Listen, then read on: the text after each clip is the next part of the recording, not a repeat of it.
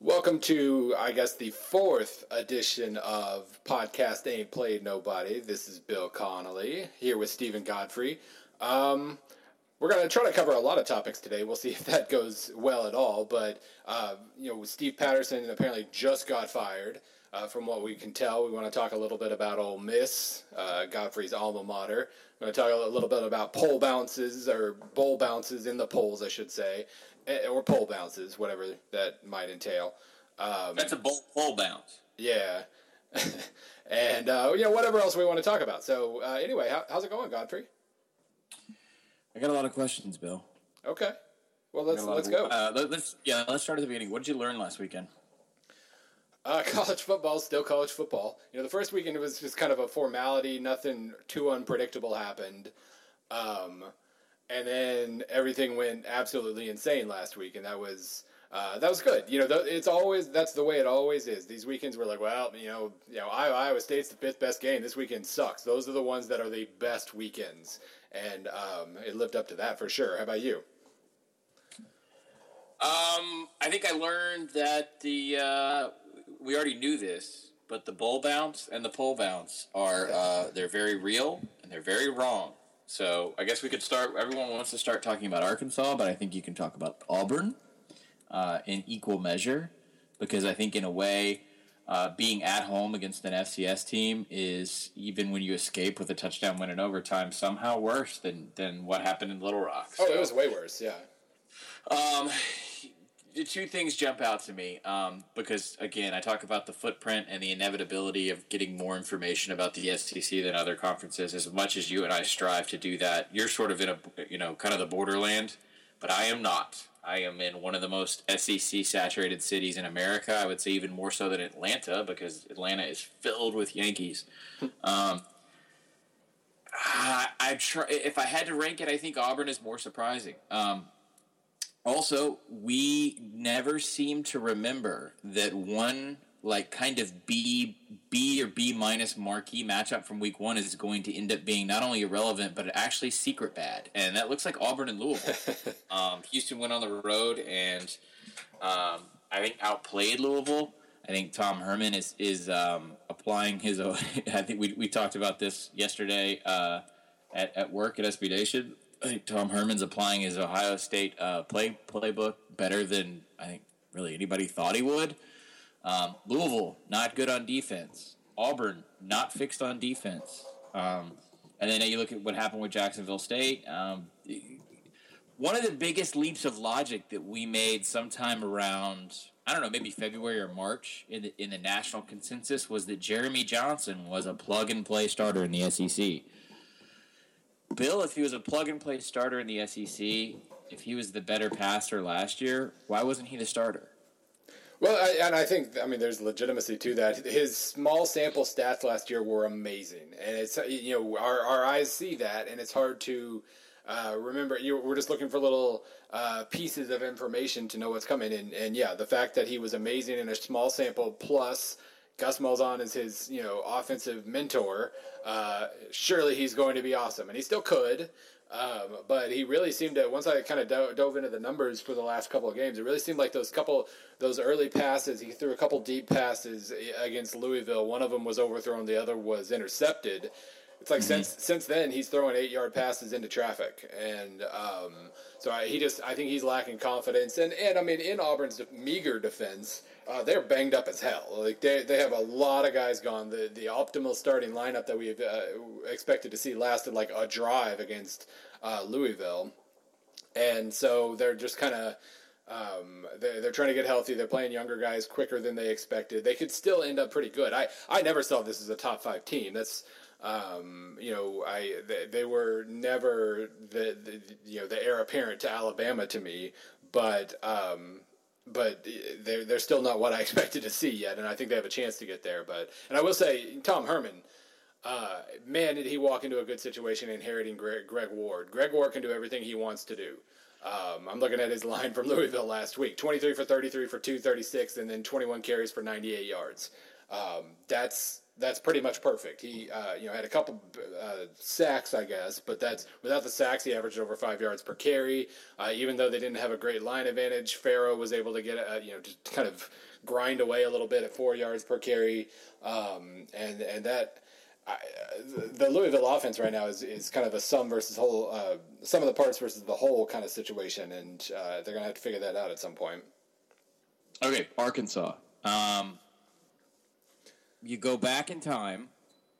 This is a team that won two conference games really convincingly late in the year against two teams that had their own separate set of issues.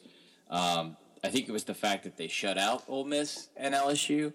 Um, they were both home games. Both of those teams had key injuries, and I'm not rationalizing the accomplishments. You know, in hindsight, it's just that those two games built to uh, such a such a fever pitch that people forget that they lost to Missouri.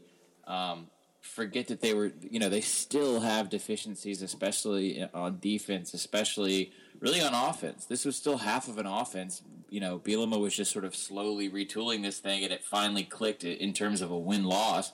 Um, and then I think a lot of this has to do with the fact that they beat Texas. I think if they if they win a bowl game over any other team in Houston at the that is what the Texas Bowl uh, I think this changes the complexion of the program entirely. Is that people, you know, if you're younger, you, you, you may sleep on the fact that Arkansas Texas was a hellacious, insane rivalry that at one point um, ensnared the president of the United States in the 70s.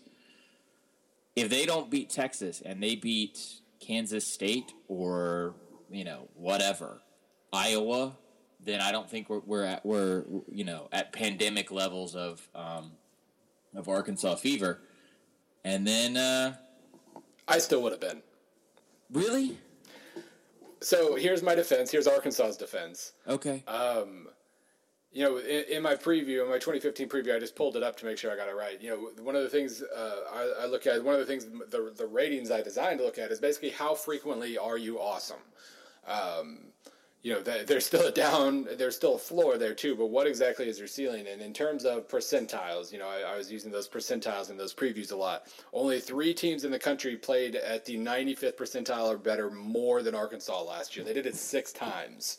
So I mean, I think what you're saying is right in terms of you know in terms of the polls and everything else. Texas was still symbolic, but screw Texas. I didn't care about Texas. In fact, for me, they were at the 95th or above against Nicholls State in Northern Illinois early, which whatever, it still counts.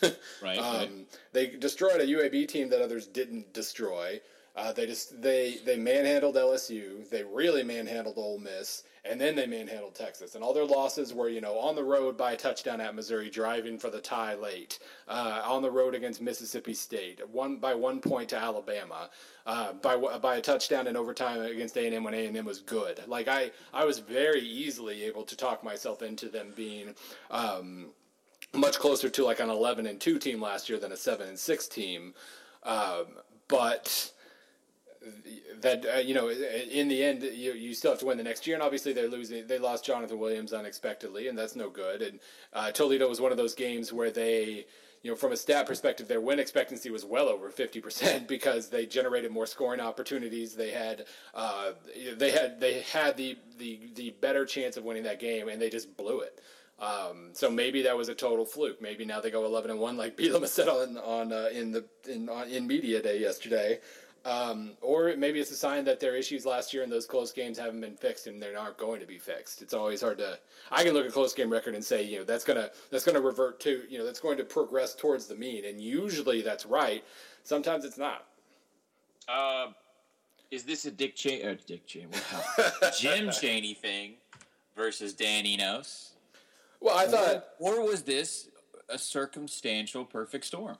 Well, I mean, I think that you know, I I really like Jim Chaney. I, I like that he's uh, he's he's one of the best when it comes to um, kind of adapting to the personnel at hand. You know, he, he did some really cool things with that last Derek Dooley Tennessee offense. Just the defense was abysmal, and so nobody really noticed. But you know, he when he had good receivers, he created that offense with Bray and, and Patterson and, and Hunter, and then he you know gets hired by Bret, Bret Bielema, and he goes you know run heavy and everything else. They couldn't go, they didn't go deep last year, and people seem to blame that on Chaney a lot. Uh, now we might know that it wasn't Chaney. Maybe it was Brandon Allen. Uh, who couldn't go deep, or the receivers who can't catch you know deep balls, whatever it is, um, they're still not really uh, completing uh, downfield very much. They did last week, but uh, you know at this time it counted, and, and, and they couldn't do it. And uh, man, Brandon Allen, I don't know if you saw the end of that game, but he had Hunter Henry wide open on the second to last play of the game in the end zone and just missed him, just completely overthrew him. So.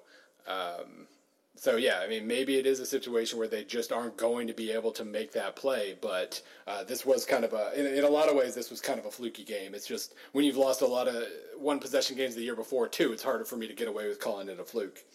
There's uh, one thing I take from this, and that's, and I'm not passing the buck on Bielema at all. This is his offense now. This is his program now. It's really hard to rebuild after Bobby Petrino runs through your runs through your school. Uh, the the only exception and this includes the NFL right now, is Western Kentucky, and and you know the reason why it's an exception is that essentially Jeff Brohm's staff is an extension of what Petrino had. There was zero, uh, there was zero culture change. There was zero, uh, uh, you know, change in scheme, philosophy, the way they recruited, who they recruit, any of that kind of stuff. So. Um, uh, Western Kentucky, uh, I watched them on Thursday night before I hit the road. I was I was really impressed by what I saw. Um, they're they're sort of the sole exception, but normally when Bobby Petrino leaves your program, it is it is nuked to the cinders. So um, I still feel like not to you know I, I don't want to argue the numbers on Arkansas. I feel like again we talk about this a lot, but there's this nine month window where we start building speculation on top of speculation instead of statistics and that's where we get into this this culture of what we call the bowl bounce or what we call the pole bounce. Um, so I think in both in both cases with Auburn and Arkansas, we had a long time to look at positive things and ignore ignore the negative. Um, even though the negative the negatives in, in, both schools' cases returned, they were still issues. Um, and I think we're learning in general is that it's it's it's unreasonable to expect defensive coordinators to step in and lay hands in, in the course of. I mean, we're sitting here on you know, early in week three. Um, the expectation to have any major defense completely overhauled and fixed in that amount of time with a short recruiting window, um, and you know, Will Muschamp is going to do vastly different things than Ellis Johnson did. Um, I think both of those are, are unrealistic expectations. Yeah, I mean, it's it's hard to it's hard to argue that. I have to completely stand down when it comes to Arkansas at the moment because I've been wrong. I, luckily though, and here's here's a segue for you. Luckily, yeah. so far I have not been wrong about Ole Miss. Um, this is a segue. This is a you know, uh, you know we're getting practice. This is four episodes. We're basically pros now. Um, well, let me just ask. You. Let me just let me start up. Okay. Uh, for those of you who don't know, I went to college at Ole Miss. I am not from Mississippi, but I did live there for a portion of my life. Um, I, if you would have asked me at 15 years old uh, what an Ole Miss was, I wouldn't have been able to tell you that I end up a graduate of the school. What this means, combined with what I do for a living, and the fact that I'm sort of the occasionally respectable hat wearing like reporter for SB Nation, is that I don't um, put forth any affinity for any program. There are programs I like. There are programs we all like to watch at SB Nation. Like I like well, up until three weeks ago, I had a great time when I would watch programs like Georgia Southern. I have an affinity for Wyoming, um, but I don't have like a. am uh, not like a rah rah, you know, school colors. Like I don't own anything that says Ole Miss. Um, so I get two reactions when people say that. They either don't believe me. Um, those are usually people with affinity or ties to, to some rival program in the Southeastern Conference, and then um, because media bias is like uh, it is just an ever-present, constant threat here. Like media media bias uh, for or against a particular SEC program where I live is is is far more dangerous than than ISIS coming in to the Gulf Coast. And then the second reaction is that um, if they don't believe me, if they do believe me, they get resentful. And that's usually more the, the Ole Miss people I know because they think that I should be um, like a card carrying rah rah rebel. The point in me bringing all this up is, Bill, it uh, it is impossible for me to have perspective on Ole Miss. It was the first program I covered, uh, both as a student journalist and as a professional reporter. It's the program I obviously know the most about by default. When we sit here and have conversations about any topic in college football, inherently, inevitably, you and I will revert to our alma maters only because that's sort of that's our base of knowledge. Um, accordingly, I have been accused of in the past, and and and I would probably say it's true, being uh, extremely to insanely um, overly critical of Ole Miss, and the reason why is because um, I I came to Ole Miss at a time where they were still sort of bumbling and stumbling and doing a lot of the old boy bad stuff in the athletic department and screwing up easy wins and both both like actual literal wins on the football field and then just sort of normal societal things. So now that Hugh Freeze has come in and and sort of you know I knew everything about the process that brought him here. I know everything, most everything about what he's built. Um, I have been wrong in assuming that this is a house of cards.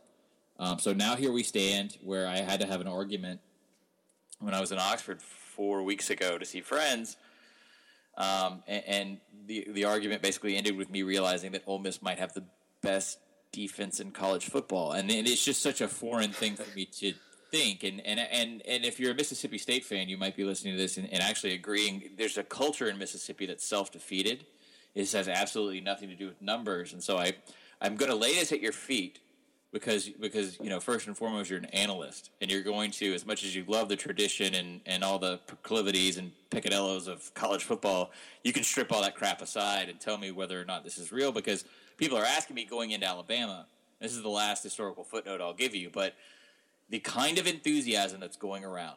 So like I was in Knoxville last week Bill and uh, working all day for SB Nation doing stuff on the site kind of basically live blogging, and at certain points, at certain Chad Kelly touchdowns, my phone would explode from like my friends, my wife's friends, my my dad, who's a giant adopted Ole Miss fan now.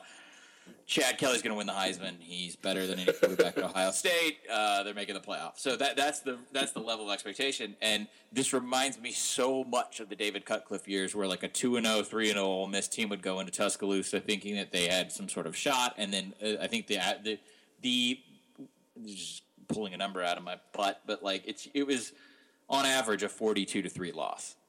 So I'm going to push all this to the pot, put put the pile in the middle. I want you to suss all this out, and I want you to tell me, and I'm going to take whatever you tell me, and that's going to be my opinion when I do radio spots and all this other crap for the rest of the year. so, so it's all yours. Take it away. Okay.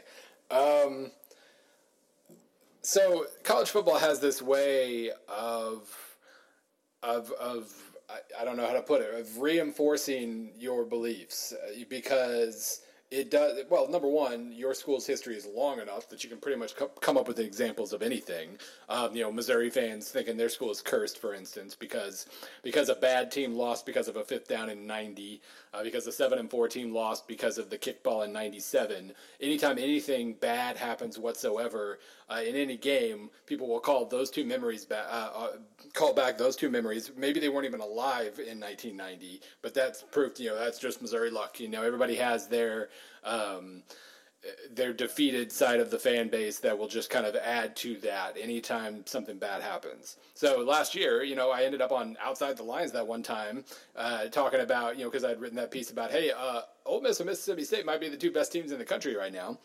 I think they were at that point. Well, Mississippi State wasn't. Ole Miss, I had no problem thinking of them as number one. Uh, Mississippi State was definitely top five or ten. Um, but it was just it was a really cool story that these two programs would rise at the exact same time, and and so I, you know, when I wrote about them, I would point out, especially with Ole Miss, that these numbers are legit. That defense is absurdly good, and the offense um, can't run. that that that was a problem even uh, when they were building uh, early on, but they had a really nice, diverse receiving corps. And uh, they had a go-to guy in Treadwell, and they had all these pieces that from a number standpoint, they were the best team in the country through whatever that was, eight games or seven games. And, you know, even when they lost to Ole Miss, that was kind of, I mean, to LSU, that was kind of a thing where um, that's a loss that good teams suffer. You know, in, in Baton Rouge against Les Miles, last second uh, weird play. It was a dumb play. It was a dumb throw by Bo Wallace, but it was still, that's an exact scenario that has ensnared lots of really good teams before.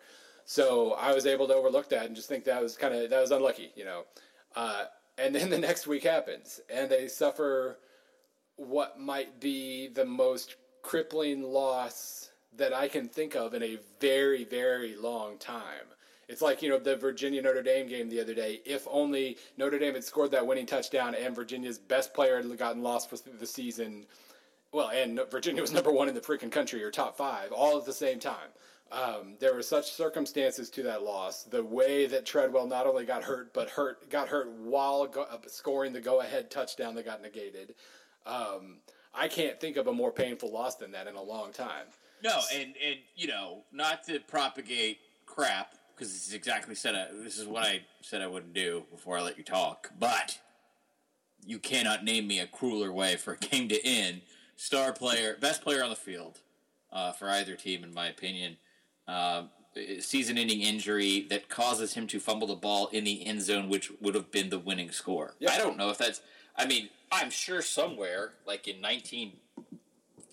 1905 at Rutgers, I'm sure something happened where like a guy's head fell off when he was, you know, with the game-winning safety or what such. But like, that's that propagates exactly what you talked about, which is the the, the that mysticism that, that helps bend your opinion to fact. Right, and You that know? was and that had happened to Ole Miss, and that the fans were basically braced for that exact thing to happen, and then it did. Um, that you know, screw numbers at that point, right? What how what can I tell you that you're going to believe after you went through that as an Ole Miss fan? Uh, but then uh, after that, of course, they collapsed. Like that was the most predictable thing in the world. That I mean, the the fact that they rallied to beat Mississippi State was actually pretty impressive. Um, but I mean, the, the, getting blown out by Arkansas and TCU was incredibly predictable, especially with how pissed off TCU was. But so I mean, yeah, if you know, if if you look at last year as basically good team that faded, you know, suffered a key injury and faded, but returns most of a really, really, really good defense and a, and a good receiving corps, that makes that that's all uh, perfectly sensible. And I, I thought they were a top ten team because of that.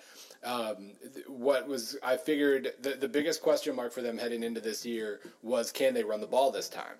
Because they, I mean, last year they just really couldn't. They, you know, Jaylen Walton would have, uh, you know, one big run a game and then get one yard per carry the rest of his carries. Um, so we're still waiting to figure that out for sure. Obviously, Fresno State's defense sucks right now, and UT Martin is UT Martin. Uh, but they can really, really run the ball so far. You know, that's they average like nine yards per carry. They had what thirty six carries for 338 yards against UT Martin, and that includes a 21 yard quote unquote team loss. I can't remember if that was a bad snap or what. Uh, so they uh, otherwise they had 35 carries for 359 yards. That's good against a high school team. Against Fresno State, um, they, they were they only averaged 6.1 yards per carry. But while they were doing that, Chad Kelly was going 20 for 25 for 346 because their receiving corps is awesome. So you know that's that's kind of what I needed to see, and it is early, and they're going to lose to Alabama. I'd be shocked if they won that game because it's Alabama. It's Alabama in Tuscaloosa, and uh, Bama's one of the few teams I trust more than Ole Miss right now. Uh, so it kind of stinks that that game's already coming up, so we can't, you know, that's Right. going to color our perception of Ole Miss one way or the other. Um, this is a really good team, and you know if they can at least if if they lose forty two to three to Alabama, uh, then again, what can the numbers tell you at that point? But uh, you know, on paper, if you take The away numbers are going to tell you they're going to be a really fun team to watch in the Outback Bowl. well, and, and they're worse. Hey, they're worse pace than that. But, um, but, but yeah, it's it's really. I see what I can, uh, what I need to see on paper, and now they just have to go out and not collapse this time. I'm. Uh, there's also, and I'm sure you've run into this, arguing numbers against sort of I don't know superstition and and hokum and fables, but.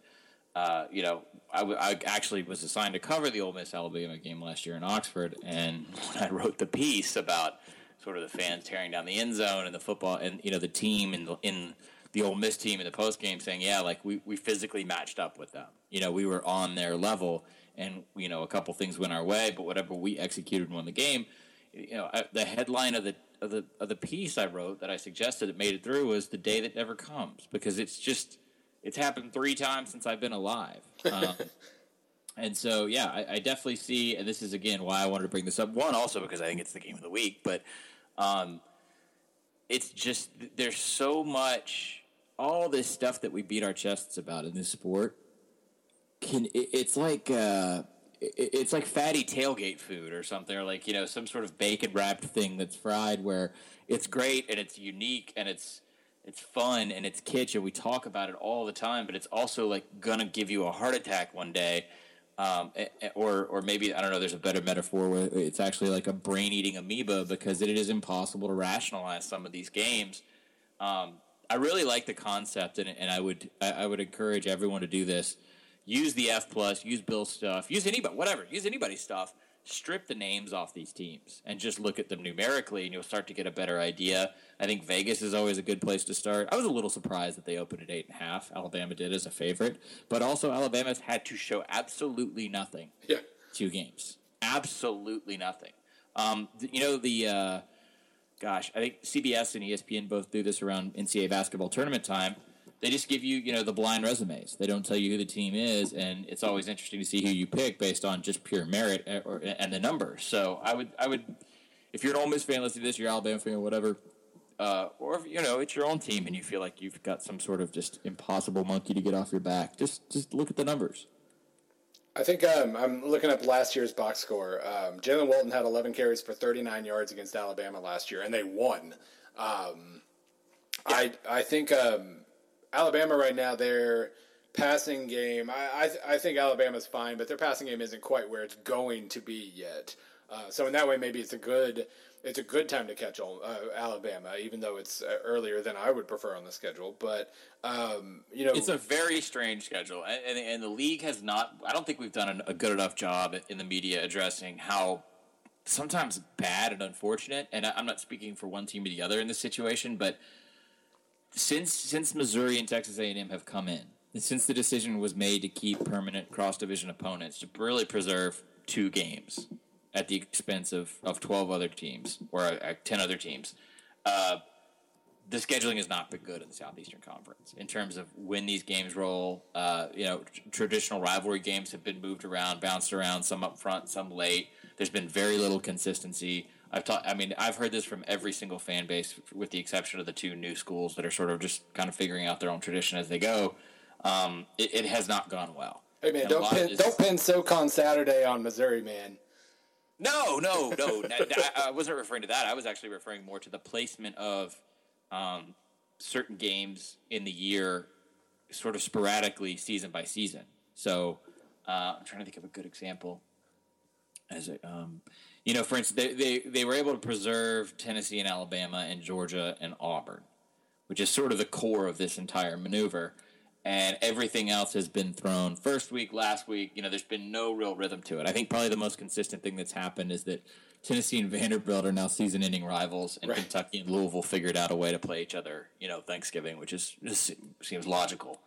Um, all right, I don't want to get too far down in the uh, in the Finebaum weeds here. Um, let's get out of uh, let's get out of the Southeastern Conference for a second. Is there anything else this week that you're excited about, um, other than that one big game?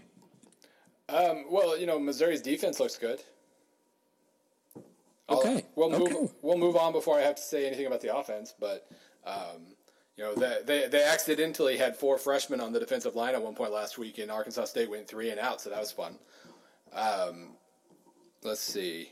I'm scrolling through the main scores. I think that's about it. I really and I wrote about this in the numerical today. It should go up at some point soon if it hasn't already.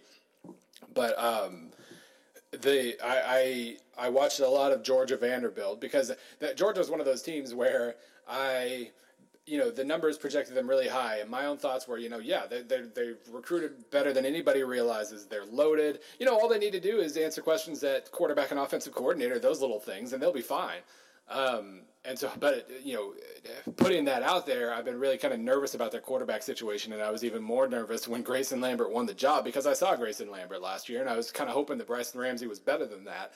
Um, so I was really curious about Georgia Vanderbilt. Not that it, whether Georgia would win, of course they were going to, but how much. And mm-hmm. I was not sold at all. Now Vanderbilt's defense might be really good. They held Western Kentucky to 14 points. That's impressive too. Um, but whatever Lambert was, like 11 for 21 for 115 or something like that, that's not what I needed to see. So uh, that that's still TBD, I guess. Now, now, like, now, yeah. moving on from the SEC. Okay. uh, I loved uh, getting to watch the replay uh, yesterday afternoon. Loved everything about Michigan State and Oregon. Oh, Loved yeah. that the series got signed as quickly as it did with the short turnaround this was the this is the example that I would give for um, when athletic directors say, "Oh, it's really difficult. You can't get things together. You need a long lead time. If you don't, you don't know the two the two schools will be, um, you know, a certain caliber when they end up playing each other." This is the contradiction to all of that because they knew they were going to be good because they had consistency in the program within the coaching staff and recruiting. Everything year to year had built to two great games that showed off two great teams that had a, you know, I think it's safe to say Saturday's game in East Lansing will have a strong, if not massive, impact on on the playoff. So why can't we do this like twenty more times a year? Yeah, I think this was uh, it was such a positive home and home. I think that was the most important part because I mean I I will to some degree at least defend Baylor for scheduling the way Baylor does because or like Kansas State in the 90s because it worked it it absolutely worked for them. Um, and you know, as as has been pointed out uh, uh, regarding last year, Baylor would have made the playoff if like if Florida State lost one of those 28 games that they should have lost last year. Yep. So it can work, and I, I defend it because it is logical and pragmatic. Um, and so I, I kind of hate the the committee approach to you know.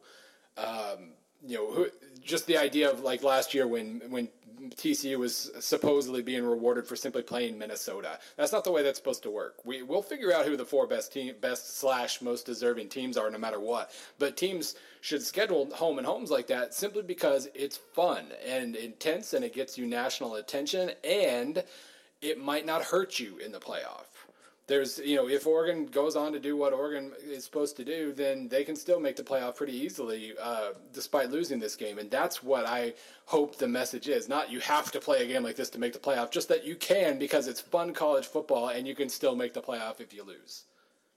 I'm super excited this weekend for a couple things that don't involve uh, Ole Miss and Alabama. One of them is actually I really didn't think I'd be saying this: Notre Dame and Georgia Tech. Yeah this is a game that, uh, even with the loss of Zaire at quarterback for Notre Dame, I think it's going to be exciting and close and salty. Um, because I've got this multiple articles pulled up from from the Notre Dame and Georgia Tech media about how Paul Johnson really doesn't hate Brian VanGorder. He does a lot, and it goes back to of all places uh, where I was in Week One, Statesboro, Georgia. The shortest version of this story, the cliff note, these are just the cliff notes that you need. Paul Johnson resurrected Georgia Southern uh, by using the triple option as head coach. So, that, so basically, Johnson's national title win, I think in '99, as an FCS team, was what got him the Navy job, which is what got him to Georgia Tech. And he has not changed anything about his offense. He's a you know ardent supporter of that. A few years down the road, Brian VanGorder came in as head coach at Georgia Southern. He lasted one year. He's he basically just castigated publicly the, the triple option said it was stupid, it wasn't going to work, he couldn't recruit kids. He flushed all the traditions down there in Statesboro, and he was very public about this. Paul Johnson, I look, I've, got these articles pulled up where Johnson plays down the road. Oh, I don't even know the guy, whatever. I talked to Johnson on the phone about about this subject in the spring, and it came up multiple times about what happens when you know at a program like Georgia Southern when it gets pulled away by someone who thinks they know what they're doing. He does not like this guy the state of Georgia hates Brian VanGorder for a variety of reasons. Uh, I know Auburn fans hate him too, but I mean, he's had a really, he's kind of the Lane Kiffin of defensive coordinators at this point. and if Johnson gets the chance, you know, he talked about Ole Miss, and the reason why everyone's so bullish on the Rebels is the gaudy amount of points that they're putting up and a new quarterback. Georgia Tech is doing on offense right now is it's murder porn. I mean, it's awful because it's just so much more physical and unrelenting. It's almost sort of like a machine that once you turn off, the owner the owner can't find a way to make it stop until well, it just runs out of gas. Right. I mean, what's he going to do? He's going to put in the backups and run the same offense. That was you know that was old Bobby Bowden's approach, uh, defense for you know continuing to pass when his team was up big, and he just said that's our offense. What are we supposed to do? Uh, except you know Paul Johnson's not passing. So yeah, if it works, it's going to keep working, and there's really no way to stop it until uh, until 60 minutes are over. Now, now, all that being said, I don't necessarily think that Notre Dame is a bad defensive team. No, no, no. Uh, in fact, I'm pulling up the S and P rankings right now, but you know, it's it's not something that that's like I'm trying to think where they were in 2014. Oh, they changed not, a lot. I mean, they were not good last year. They've shown. I mean, I've I've seen, and again, this goes back to I didn't really mean to be this circuitous, but the poll thing is so bad right now because you have such a little sample size. I could say I, I want to defend the Notre Dame defense to make this seem like a great matchup, but what do you glean from that Texas game? How much of that was a defensive effort, and how much of that was just absolutely grasping at straws on well, the other side of the field? Right, and, and I mean, it, what, one thing that um, Notre Dame kind of has going for it in a way is just that defending the, the, what Paul Johnson calls the spread option is different than defending other things. It's a completely different set of assignments. You're looking for different things, um, and so basically. Uh, ju- whether you are good or bad at defense doesn't necessarily say whether you're going to be good or bad at uh, defending Georgia Tech. You're probably going to be bad at it because most teams are, uh, but they do have enough just meat up front that they can kind of. Uh, you know, obviously, cut blocks start start to work into this too. But they, if if you can just kind of push the offensive line backwards a little bit, get a you know get a decent push on them. That will disrupt things uh, with the option more than anything else. The reason I like Georgia Tech so much in this game is that schedule wise, circumstance, and all that other stuff fits Georgia Tech's uh, desire, which is the get get you outside of the last game of the year, the first game of the year. There's no buy. Right. Uh, Notre Dame is reeling. They've got to replace their quarterback. Um, they're probably, without looking at the depth chart, I know they're a little banged up. Um, coming into a situation in which you have to adjust entirely. This is exactly how Georgia Tech, the service academies, Georgia Southern, even which runs a modified version now. This is what they want. This is they love this, and I, I don't think going into South Bend is going to matter whatsoever. I'm trying to see the last time they scored. I mean, really, you look at just a phenomenal Clemson defense last year in November, yeah. held them under 30 points, and then before that, uh, was a loss to Duke.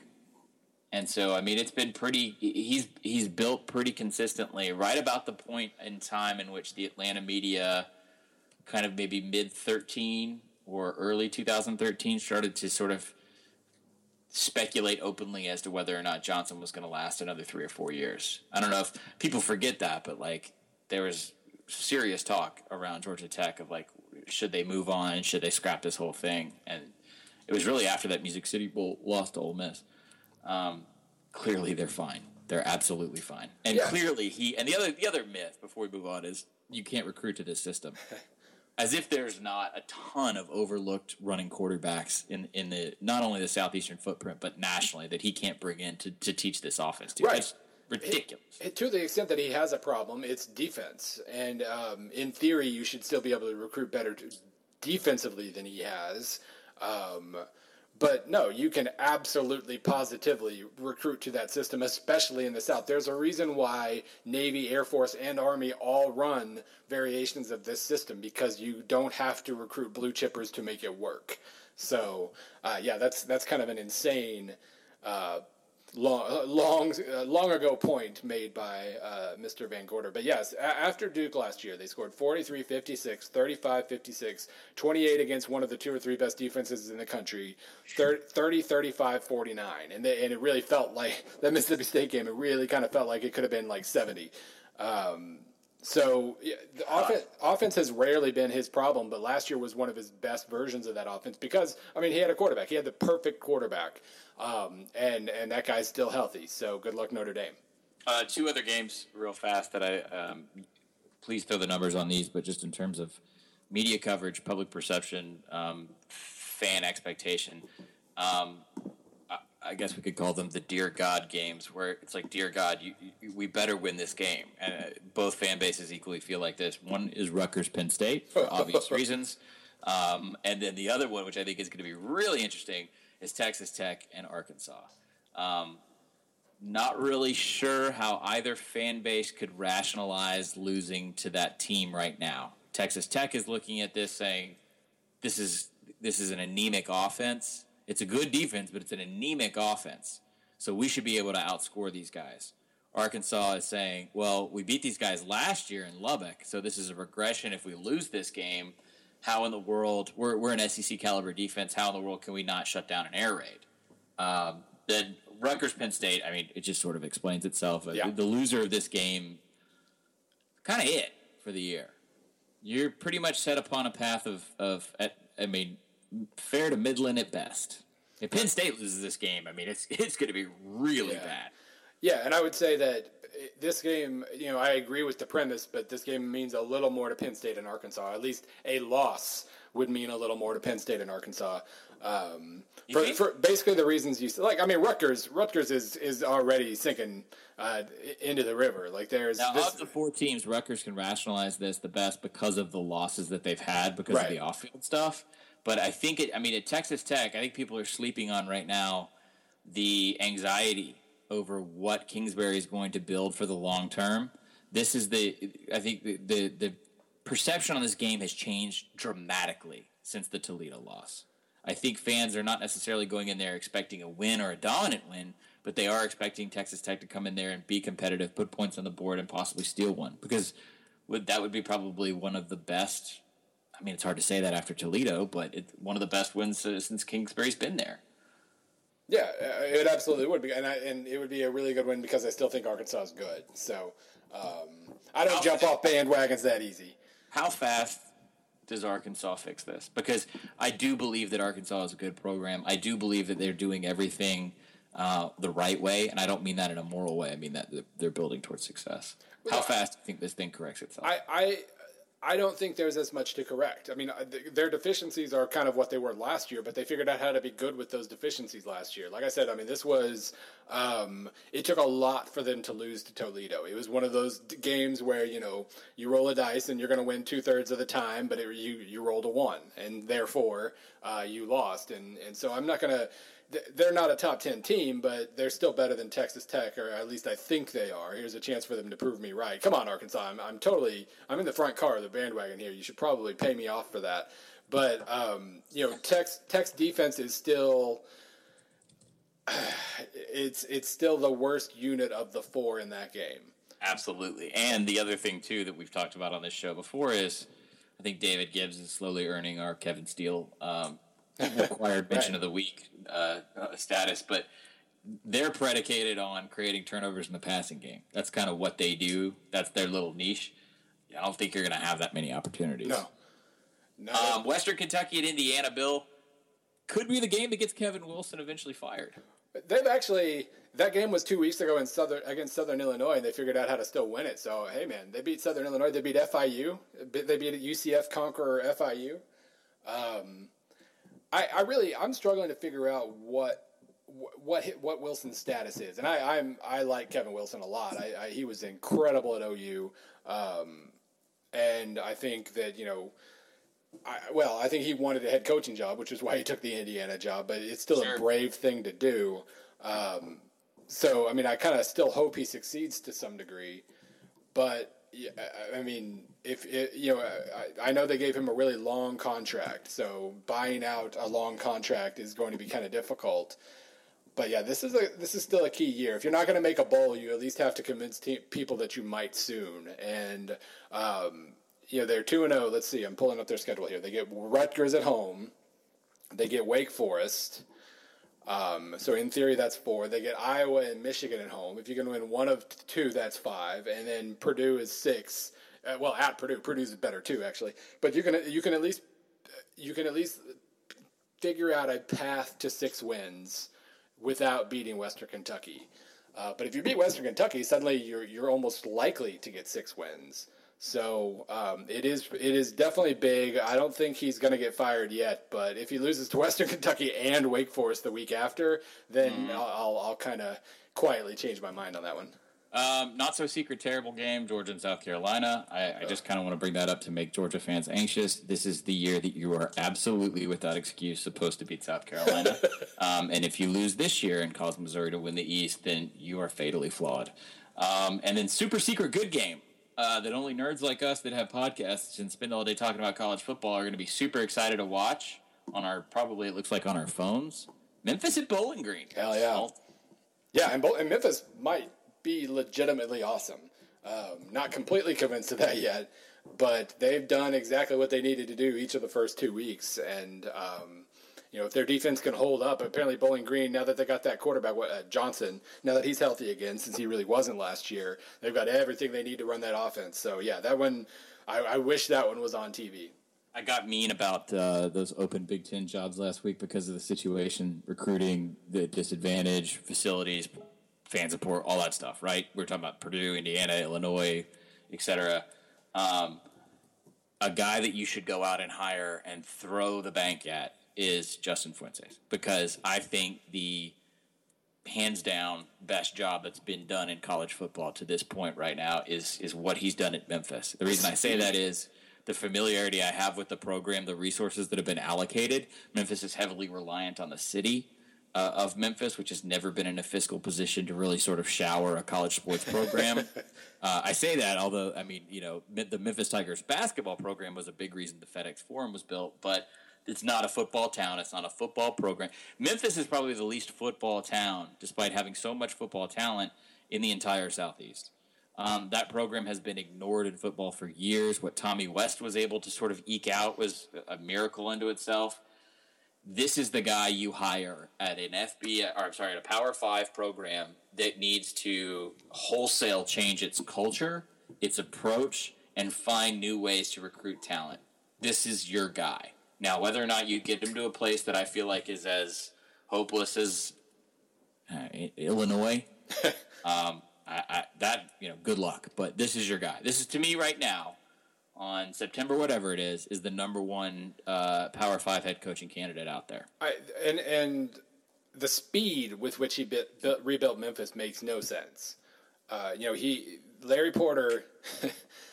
he he's clearly good at a lot of things. He was not ready to be a head coach and he, you know, they, they were three and twenty one. I think Fuente told me when they when they walked in the door, they had like fifty something scholarship players.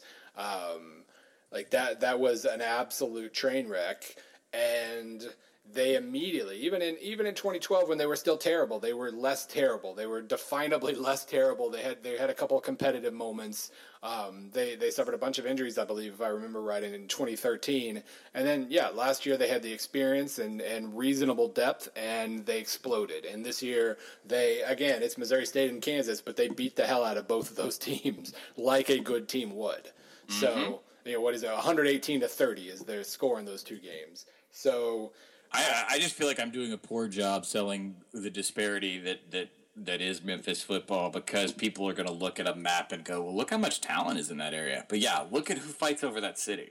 Also, a good rule of thumb is that any college, and I'll say this publicly, uh, people know my, my background in reporting this kind of stuff. A good rule of thumb is whoever's winning Memphis in recruiting, quotation marks, winning Memphis, is uh, cheating their ass off. so, uh, not only do you have talent leaving for schools in every direction uh, in the SEC and elsewhere, but also you have talent that uh, you couldn't bankroll if you wanted to at Memphis. So, again, I just I, I, think what the guy's done is absolutely amazing. And when he got the job, I felt terrible for him because he was a great play caller at TCU. Yeah, I, I'm I've been blown away, and the fact that I mean.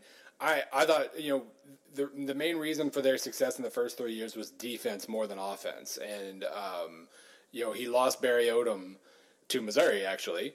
Uh, and and again, we don't. We, it's been two games, and, and they, they allowed 23 points to Kansas, so clearly not sold on that. No, and they graduated some on defense. Right. Yeah, I expected a regression on that side. I thought they could still be good yeah. if the offense could make up the difference, and so far it has. So um, yeah, they just they have all the signs of a good team right now. We'll just see if they keep it up. I'm actually really excited. Um, this wasn't even my idea. I like writing about the mid majors as much as humanly possible, but sure. it, it, doesn't get something that we call hits. Um, so I don't I don't get to do just a ton of it except in the off season when I spend months doing it. But um, tomorrow, I think the the topic of of you know tomorrow's win projection Wednesday uh, because that's uh, really catchy and uh, I get to talk about the mid majors, the group of five, BYU, and all that. Because uh, you know, even with Boise State losing, we have a really potentially fun race for that gang of five uh, bowl spot. Hey, it's deep, man. I look. I wouldn't count out even even though they got completely rocked, and I was there to see it. I wouldn't count out Georgia Southern in the Sun Belt, Western Kentucky in the CUSA, BYU. Temple. Well, BYU, as we got castigated last week, BYU does not count. So I'm going to have to write about BYU whether they how how they could go about making the playoff because they are not eligible for that group of five spot. Ah, okay. Um, even without them, even without Boise State, who isn't uh, eliminated, obviously, but yeah, you've still got Memphis. I mean, in the American alone, Bill, we're yeah. talking about Cincinnati, Temple, Houston, and uh, some other team that I wasn't prepared to well, say. Memphis. Memphis, yes, exactly. of course, the one that was right in front of me. Um, Western Kentucky and Marshall, and these are just the. I mean, this is just the top. Bowling Green. Yeah, Bowling So how, Green. many, how many schools have we just named there? well, I don't Bowling think anybody Toledo, else. Toledo. Toledo. Okay, so so one or two teams from the MAC. I think only one from the Sun Belt, unless ULL really, man, unless be hard. Even has one, a even one from the Sun Belt's going to be tricky, but yeah, Yeah. but still. Um, and then I think you know the upper tier of the entire American Athletic Conference, which is really as it should be. I mean, that's a more talented conference than the other ones that we're mentioning. And then uh, I mean, you're, you're I think it'll it'll shave down in the next couple weeks to like a five team, six team race, but it's gonna be really interesting to watch. Yeah. no, And look, don't count out a one loss Boise team. No, no, no, not at all. I, we get to we get to ignore them for a little bit because all these other teams are new uh, and more fun to talk about. But yeah, they still have a very, very good chance of going eleven and one and getting that bid. This is going to be that Boise year, just like last year was. They go in, they lose an opening game to an SEC team, and then they just, oh, hey, is it is it New Year's Day? Is Boise in a major bowl? Yeah, oh hell, they're they're Did they twelve just and a good team, right. They're twelve Oh. and one. When how did that happen? Yeah. Uh, that's really what's going to happen to them this year because uh, one of the stories that Bill and I had to kill for SB Nation was had uh, Boise been undefeated going into, I was going to go see them in Charlottesville play a possibly good, decent Virginia team, Definitely decent. and then measure their prospect of a kind of weak schedule uh, in terms of their playoff resume if they were undefeated at the end of the year. Now, uh, Bryan Harsin himself has said he's on record, and I, I actually applaud him for, for, for saying this. He knows the circumstances around Boise State. He says, "Look, if, we if we have one loss, you know, it's going to be pretty much impossible for us to make the playoff. If we're undefeated, I feel like we should at least be considered." And so now you you know playoffs out of the picture this year. Um, they're just I think they were too inexperienced at quarterback, Yeah. and they weren't superb on defense. So Well, that I mean, quarterback just he needs to figure out. He the biggest problem with BYU is he said, "Okay, I'm going to throw into that guy. I can make that throw," and he couldn't actually Yes. make that throw. Yes. Um, so he just he needs to get a little better grip of what he can and can't do. That was a that was a super fun game to watch. It was it was well played, despite the fact that the refs kept changing the definition of what you could and couldn't get away with. Um, it was just a, just absolutely miserable in that regard. But if you skip the flags, uh, it was a really fun, creative game. And um, you know, I, I a quick recommendation to BYU: uh, you might not want to wait till the last play of the game to win these games or the last minute. You will lose. Hey, they will lose to UCLA if they try and pull that. Yeah, They- most likely. But yeah, that's this, this magical journey in uh, in Saturday night. If you if you try that if you try that again. Yeah, and that's going to be. I get to write about them now. Uh, you know, basically, if they go undefeated, do they make the playoff? I actually think they might because undefeated at this point would include wins over Nebraska and Boise State and UCLA and Michigan and Missouri. Yeah, absolutely. I think they're in. I don't. It's not going to happen because yeah, you're not going to win 12 Hail Mary games. No. But um, it's really fun to watch, and I kind of hope they pull a, a, another upset or two, and then and then of course lose to Missouri. But that's a different Well, story. and, and you know, I, I wrote a piece as well as I could because BYU is a very buttoned up program, and they just don't give access to sites like ours, or, or really a lot of people. Honestly, it's not just us, but. Um, as well as we could, we try to break down their intentions on scheduling and what they want to do, and you know how hard they've been courting the Big Twelve. Um, it will be really interesting to see if they go. I, I really don't see them going undefeated, but let's just say ten and two, wherever that places them in the scheme of partner bowls or tie-ins or, or whatever. I- You know, uh, uh, going into last season, BYU was convinced that there was not a bias, but just an inevitability that they could not schedule this well. They've kind of lucked out. They've had, you know, we just got done talking about how thin Boise was this year, um, partially because of the Mountain West. But BYU as an independent did a really good job this year, I thought. Nebraska, uh, UCLA, Missouri, uh, which is the first SEC school they've scheduled in a long time. Uh, you know, that was the reason we wrote the story last year was they went to places like Middle Tennessee because Right. they want to recruit the Southern footprint, but they couldn't actually get a Southern school to play them. Um, I'm trying to think who else. What's the other major caliber game on their schedule, Bill? That might be. It's the first four in the Missouri. They still have a lot of dead Yeah. weight on there. Uh, well, and, and really the reason why they have dead weight, and, and this is what I learned talking to the few people that would talk to us from BYU, is when you're an independent, Notre Dame is one thing, okay? But look at Notre Dame. They they they entered into a scheduling agreement with the ACC to fill out the late year meet because everyone's in conference play. You don't want to play BYU in November. No. Okay, I mean, it, one, there's not a lot of schools who logistically can, and two, after that, there's not a lot of schools that want to at all, especially to go out to, to Provo. So, if they pull it off this year, Um, I still think they're going to throw everything they've got at joining uh, uh, the Big Twelve. That's really sort of the only home I think they could find. Yeah, I don't know what uh, you know. Pac-12 is not going to happen, so uh, it would No. kind of have to be the the Big 12. I am looking at their schedule now. They uh, they do have okay, so it's uh, at UCLA and then at Michigan. Um, then they get UConn at home, but then they get it, both at home. They get East Carolina and Cincinnati. At the very least, that is all sorts of entertaining. That is going to be fun as hell. And And the Cincinnati good- game is on those- Friday. those are good games. I mean, they they they were smart in which you know when the Big Twelve and the SEC would, you know basically ignored their request for scheduling. They said, all right, well, let's try and get the best Yeah. AAC teams we can. This is know? like a old the, the college basketball RPI scheduling where you know okay so you don't you don't really control how many marquee top 20 games you get but but get as few awful games as possible. So you get ECU and Cincy, then they get Wagner and, and San Jose, which qualifies as awful. Although San Jose, not completely convinced they're awful, but they probably are. Uh, then Missouri, uh, Fresno at home, which is kind of awful, although it was unintended awful, and then Utah State on the road. So that's still that's still that's that's tough. That's a that's a good schedule, and if you can go twelve and zero in that, you should be in the playoff. jumping ahead, look at some of the, the deals that they've landed recently. Um, it's possible this thing could work if, if they don't join the Big 12. Next year, Arizona, West Virginia, Michigan State, uh, and UCLA again. 2017, LSU at the, uh, uh, it's not the Advocare, it's the Texas kickoff. It's the one in the Texan Stadium in Houston. Uh, LSU, Utah, Wisconsin, Mississippi State, uh, Boise again you know, uh, and then I'm trying to think. It's you know, it gets a it- it's a little thin by our current measurement in some years, like 2018, Arizona, Cal, Wisconsin, Washington. You know, look, I'm only rattling off four and a half teams per year that are that are of merit, but when you break down a Big Ten schedule, isn't that the same thing? yeah, I mean that's that's what, that was the point I kind of tried to make in in my BYU preview earlier. Is you know they're not you know they're not an elite program, but they played at the level that would make them better than at least half of the power conferences for a long time. And then you get this schedule like this, where you've got five big teams, four major conference teams, and Boise, plus again Utah State, ECU, Cincinnati, some of the best mid majors in the country, um, or most consistently good mid majors. Actually, Bill, hang on a second. Let me take this back. I just pulled up the complete schedule.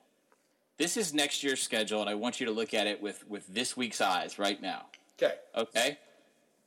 And tell me, I think they can do this. I don't think they need the Big 12 if they can do what I'm about to read off.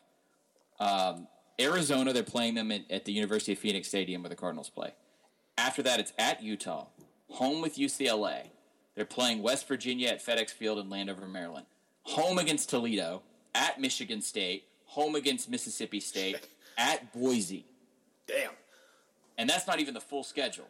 They still have Utah State and Cincinnati on here, and they're still trying to fill it looks like one slot.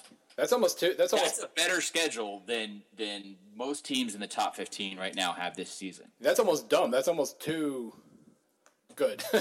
but no, I mean, this is how you do it. This is, you know, they don't have to join a conference. They can just win these games. You know, getting them scheduled is the first step, and then you have to win some of them. And if you can do those two things, then you'll recruit better. Uh, you'll you'll mark out a long term path, uh, and you'll be back to where you kind of you were in the mid '80s. So. Um, you know, all it takes is winning, and, and they've got two wins so far. So if they can keep it up, they'll just keep, you know, keep on keeping on. I guess I don't know. Yeah, absolutely. Any other things you're looking forward to? Anything else that you learned this week? Um, I'm looking at the schedule here. Uh, it's it's only Tuesday, so I really I shut the door on last week on Wednesday, so I haven't really looked ahead yet. Um, Okay. Here's my chance to make a sarcastic. Oh, that that that 11 a.m. UConn Missouri game um, is going to be something. But uh, yeah, I mean, just scrolling through here, I Georgia Tech Notre Dame is going to be awesome. Uh, I am actually glad Missouri is playing early because a lot of these games are 2:30 and beyond. Um, but you know, Ole Miss, Alabama. I, I do. Uh, let's see, BYU, UCLA. That's probably the best of the ranked games.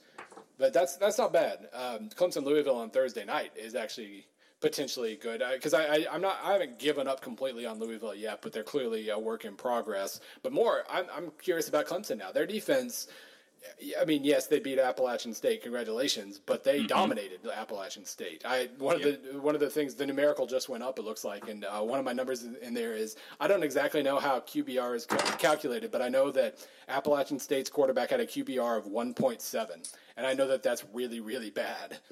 He had like he was like nine for 29 with three picks and a sack. They're they are disruptive again.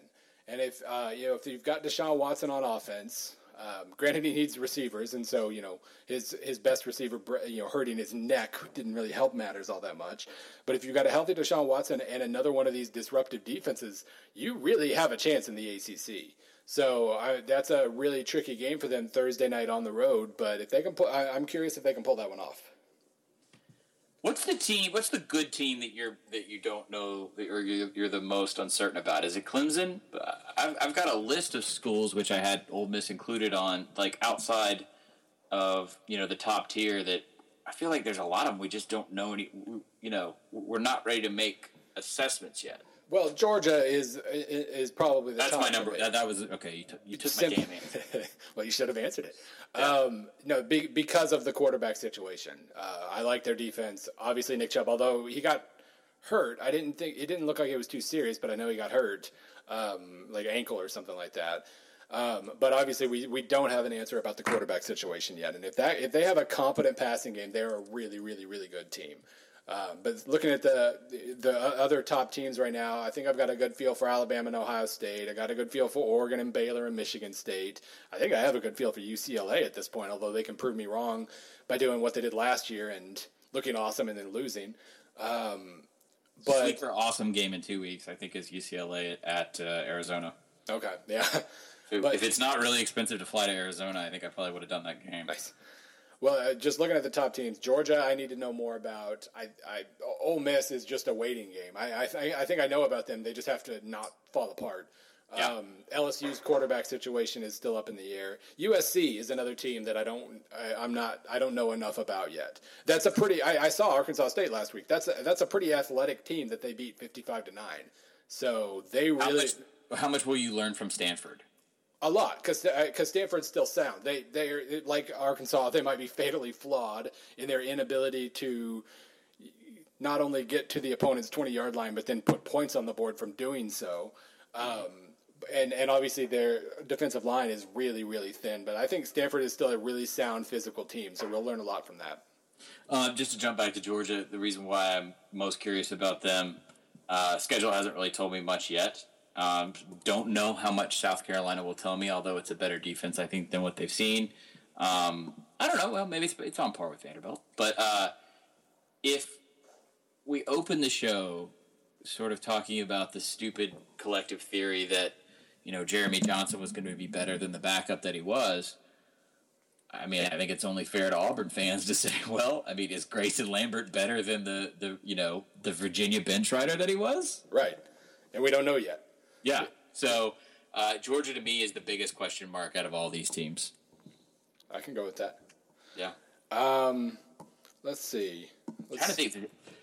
It may be a while too with Georgia because I, I don't see a situation this weekend unless they absolutely just just rail South Carolina where I'm gonna feel one way or the other about what they're doing. Right. This is what this is one of those weeks where we still won't prove we won't get affirmation about them, but we could find out that we're wrong about them this week. Yeah, and honestly, I think that's the that's the essence of most teams out of conference scheduling. Oh well, they have Alabama, so it's South Carolina next week, uh, then Southern. Jesus. Oh God. Um, HBCUs is a topic we're going to cover at some point, not today. Mm. Um, and then Alabama, and then Alabama at Tennessee and Missouri and Florida in four consecutive games. So we don't have to wait too long. Uh, we might not learn this week. We definitely won't learn against Southern, but October third we'll learn. I am. Uh, I am a Grayson Lambert decision away from predicting Tennessee to win the East, and I saw them implode. You, you mean you mean Kentucky, right? No, I mean I mean Tennessee. I I I don't even know if I want to talk about Kentucky yet. No, um, I definitely don't. Because after this weekend, um, if if if they win this weekend, I think that's where I'm going to head next uh, next week. I'll be in Miami this week for for the Nebraska game, which is a game we haven't even touched yet. Which talk about things I don't know what the hell to expect. My gosh. Um, but I'm doing something special there that's less football oriented that I, I'm under embargo on. But if Kentucky beats Florida, the Auburn game is really good. Yeah. There's a lot of question marks in my voice. Um, they could be favored against Auburn at home. These are- I don't know about that. I wouldn't go that far. I don't think they'll be favored, but they could win. who does Auburn have this week? Is it a rebound? It's a. Uh, LSU. Yeah, LSU. We skipped over that. All game right. somehow. What? Okay. Yeah. We, Oh, which by the way gives allows us to mention a certain also LSU coordinator, bad. a, certain LSU coordinator who who did not get mentioned last week. Our, our streak ended at two. Kev Steele. How you doing, Uh, Kevin Steele? I think it's a secret bad game. Honestly. Oh yeah, that- that's not. I'm not looking. There's a reason I Yeah. my eyes skipped that one. I feel confident that we haven't mentioned it until the hour in mark. Um, uh, all right, all right. What about this? Since this is, I feel like this podcast is home for people who would want to extrapolate this theory. Okay. All right. Auburn goes to Baton Rouge. Auburn loses by 17. Kentucky hosts Florida, wins by 13. Kentucky opens against Auburn. What's the line? That's one of those that I think will, will would shift. Like Auburn would open a one point favorite, and then eight hours later, Kentucky's favored by three. That kind of thing. I feel like, yeah, that's probably the right answer. But just- it's it's very conceivable. We'll, we'll put it that way. It's it is on the table at least that it could happen. I don't think it will, but I think it could. Um, this is too early to talk about, so I'm going to limit this to 30 seconds. What I like about Kentucky is the fact that they're the only team in the South that's going north to recruit, and it's working. Yeah. Cincinnati has always been a quiet hotbed of talent. Um, Notre Dame knew this for years because they used to pull Catholic kids out of those power Catholic schools in Southern Ohio and beat out Ohio State and other Big Ten schools. For years, they did this. Mark Stoops, obviously Irish Catholic guy from Youngstown, he's going into Cincinnati. He's finding success, success there. Um, he has, I would say, this is the first year. I feel like it's valid to judge him based on the, the lack of talent that was on that roster when he inherited it. And just like it's, it's only fair to give Kentucky the benefit of the doubt in a wide open East as it is to give Missouri, Tennessee, and Georgia. I'm not sure about that last sentence. Uh, I have to process that one for a little while, but it's So weird to say, right? Right. But I will say that uh, that was an epiphany for me a couple years ago when he started getting four-star commitments from Ohio, and my Yep. first reaction was Ohio, and then I remembered, oh well, hell, he's like how far from Cincinnati? Because just- it just there's this an imaginary line between north and south, and and you know it, that's why it's so hard to sometimes come up from the bottom of the SEC is because you have to you know you're going to be doing it with the same talent pool as everybody else. Only Kentucky went out and expanded the pool. I love that. I think that's a, What? just a, an awesome way to go about it. Um, obviously, as a Missouri guy, I can only hope it works so much. But it, it was it was a brilliant first move, and now he has to prove that he can actually coach too. It- it- we should have Bud Elliott on, on to talk about this in the offseason. What Kentucky has figured out under Mark Stoops is it's a hell of a lot easier to go.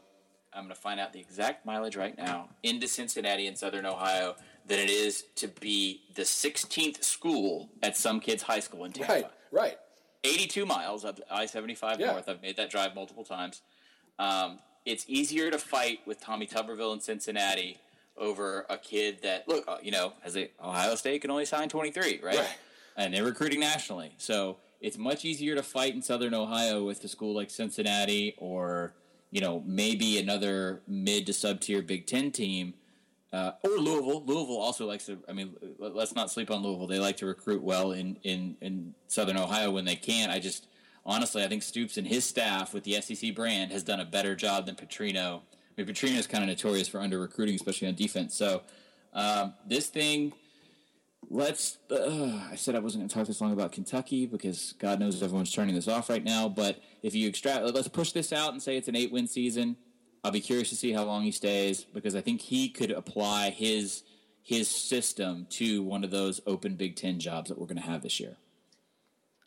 That'd be and that would allow the whole you know Big Ten to say they got one over on the SEC. I guess. I yeah, I mean, eh, but you know, if you consider James Franklin going from Vanderbilt to Penn State, you know that that's an obvious move up, unless you're just a complete dick SEC homer. Um, I don't know though, but eh, here's okay. So here's my counter to that. SEC network money hasn't even started filtering in yet. Kentucky's going to have a very robust budget. They've got Yeah. the, they've got the national branding appeal of the basketball team, and Calipari has a genuine interest in keeping football alive.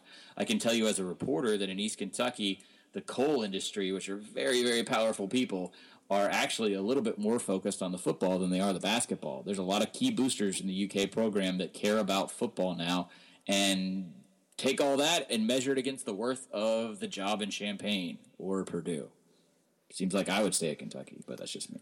Yeah, and um, they are upgrading their facilities there. So, I mean, if you can prove you can get to eight wins, um, maybe for a little while, then yeah, I mean, you're never going to be Alabama, but you can still be a viable SEC job.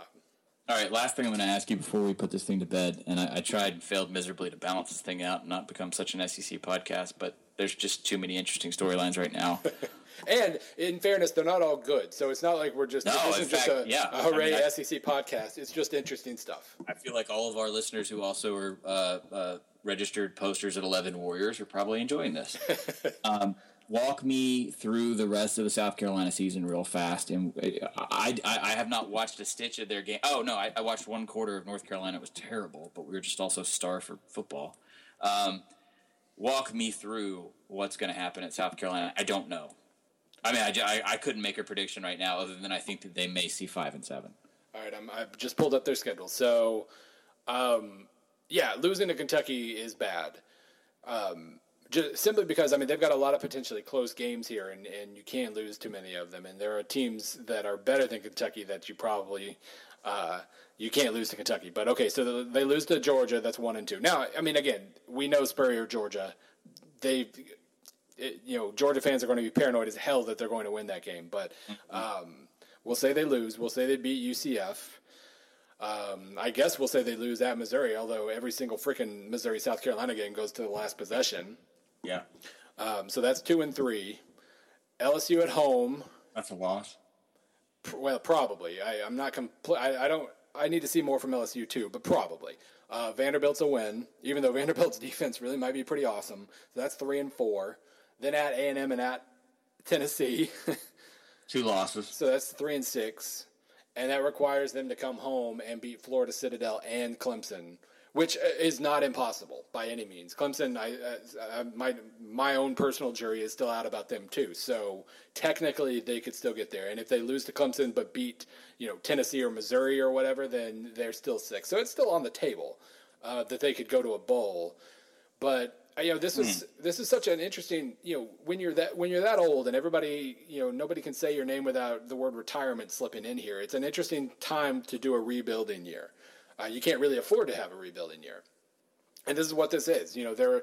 Um, I like the moves he made on defense, but then his offense went out and got super young, and now it's injured too. So uh, it's it's a really awkward year to balance all that. I think they they're going to remain competitive. They're not going to be terrible all of a sudden. But yeah, losing that Kentucky game makes it a lot. Makes it. It's not impossible, but it makes it a lot harder to get to six and six or seven and five. This the secret about this program is that this job is tough as hell, and you don't you're never going to be on the same footing as Florida and Georgia when you're when you're trying to recruit against them in places like Atlanta or Charlotte. Um, it's it's it's and then you have to go tooth and nail with Clemson, um, who shows no signs of you know it's not I I don't see a bump coming or a, a dip coming at Clemson anytime soon. So this is it's a secretly really tough job, and let's just say he, he rides off into the sunset. I don't see the the power structure at South Carolina putting his son in as No, his successor, sure um, regardless of what he wants. Um, and then after that, you have to go out and you, you I think you get a great candidate, um, but it's it's a job where the candidate's going to have to really like you gotta you gotta get a recruit. This is a this is like a where you go out and just get somebody a Butch Jones, Hugh Freeze, like recruiter first type of coach. Well, at, at I will say, you know, I, I realize patience isn't in, in abundance there, but this that's a job where patience could be paid off because I mean, it, in a lot of ways, it is like a Missouri type job, and I mean, Gary Pinkel rides, a five year plan for most of his recruits. Um, you But know, my argument to you is that Missouri can still go in. I think Gary's done a great job with JUCOs, and he's done a great job with Texas, and I don't think those are luxuries that South Carolina has. Well, uh, yeah, I mean, he's he switched from Texas, but yeah, I mean that's um, so that I mean that's the question is if you gave a if if you know if South Carolina completely fell apart and you gave a Pinkel esque guy a few years to get his footing to where Yeah. he could, you know, get third and fourth year guys rolling before you judge him, then um, then th- you could absolutely succeed. It's just can you do that? I mean, Spurrier set the bar pretty high, and and he, and and he's still not. It, it- they I really would still be shocked if they if he quits. You know, he retires in his last season. They go like three and nine or something. They're, they're still going to be better than that, I think. Well, And- I mean, if, to me, if you pull to 10,000 feet, you tell me if I'm wrong here. This looks a lot like the SEC's Kansas State. better than that, I think. Okay. Um, just in terms of resources. I mean, can I Kansas State. I love Kansas State, but uh, you know, in terms of resources, I think South Carolina is still ahead. Now, I mean, they they're in the See, my thing with competitive environment of the I SEC. think may resources, you're not wrong. Fan base, you're not wrong. Like I get all that. Like they pack them in, great facilities, all that. But the, the, I, I don't look at resources like that because every other school that you're fighting tooth and nail against has an equal, if not better, amount of resources. Yeah, and that's that's a fair statement. So maybe like competitively or comparatively speaking, um, The doormat nerd school in that division, that is like a, a two mile walk from my house, if that, has an indoor practice facility. yeah. I mean, that's just the Joneses. It's it's ridiculous. So, um, any other thoughts? um, my main thought right now is we're at an hour fifteen. We're setting such a bar now. Like if we ever go, if we ever go like forty minutes on one of these, it's going to feel very underwhelming. I know, I know, and we're probably going to hear about it too. We didn't even solicit questions this week. Um, this is the just the busyness of the season, and um, we'll be back next week. We'll have a ton of stuff to talk about, and uh, if this thing is a massive success, we could we could maybe break it out to do two shorter ones in a week. I don't know. We're- We're still figuring this out. So, I, you know, my, my problem with two a week is I don't think we're capable of going too much shorter. So uh, we would. oh no no no no no! Yeah, that's true. we would just do two hours a week at Six hours of our work week for sure. Um, it's uh, this is the moment. Uh, I want everybody to uh, to enjoy it. This is we, we're entering week three. We're starting to get answers. Things are starting to shape up. We're starting to understand what the season's going to be. There are. Um, it's not the most sexy week in the world, but we just I think we just rattled off at what ten plus games that are are to me mandatory viewing. So enjoy it. There you go. Cool outside too. I don't know how to I don't know how it feels in Missouri, but it's cool outside. and I- Yeah, it's, it's supposed to be like high of 80 on Saturday, which is perfect for a morning uh, kickoff because that means you're going to be kicking off when it's like 68. How fast do you go from Missouri's at home this week, right? Yeah. So how fast? w- w- Just uh, this is curious. I've been to your tailgate once, but it was for a night game. Are you just gonna like scoot it back to the house to watch the other games, or do you watch them at the tailgate? Uh, yeah, no, well, I mean, after the game, I'll, I'll, I will, you, we have to let, let the traffic alleviate a little bit, but yeah, we'll, you know, it's probably with a little bit of traffic, about a 17 minute drive from the tailgate to my house. Uh, so if the game ends at 2.30, I'm probably home by 3.30, 3.45. no one is shocked. that Bill Connelly has measured the exact the exact average commute time from his tailgate to his home to be 17 minutes. Damn straight. That's why you. That's why you're you, sir. All right, and uh, enjoy the UConn game because that's something I like to say to people. All right, we'll talk next week. Thanks, guys. All right.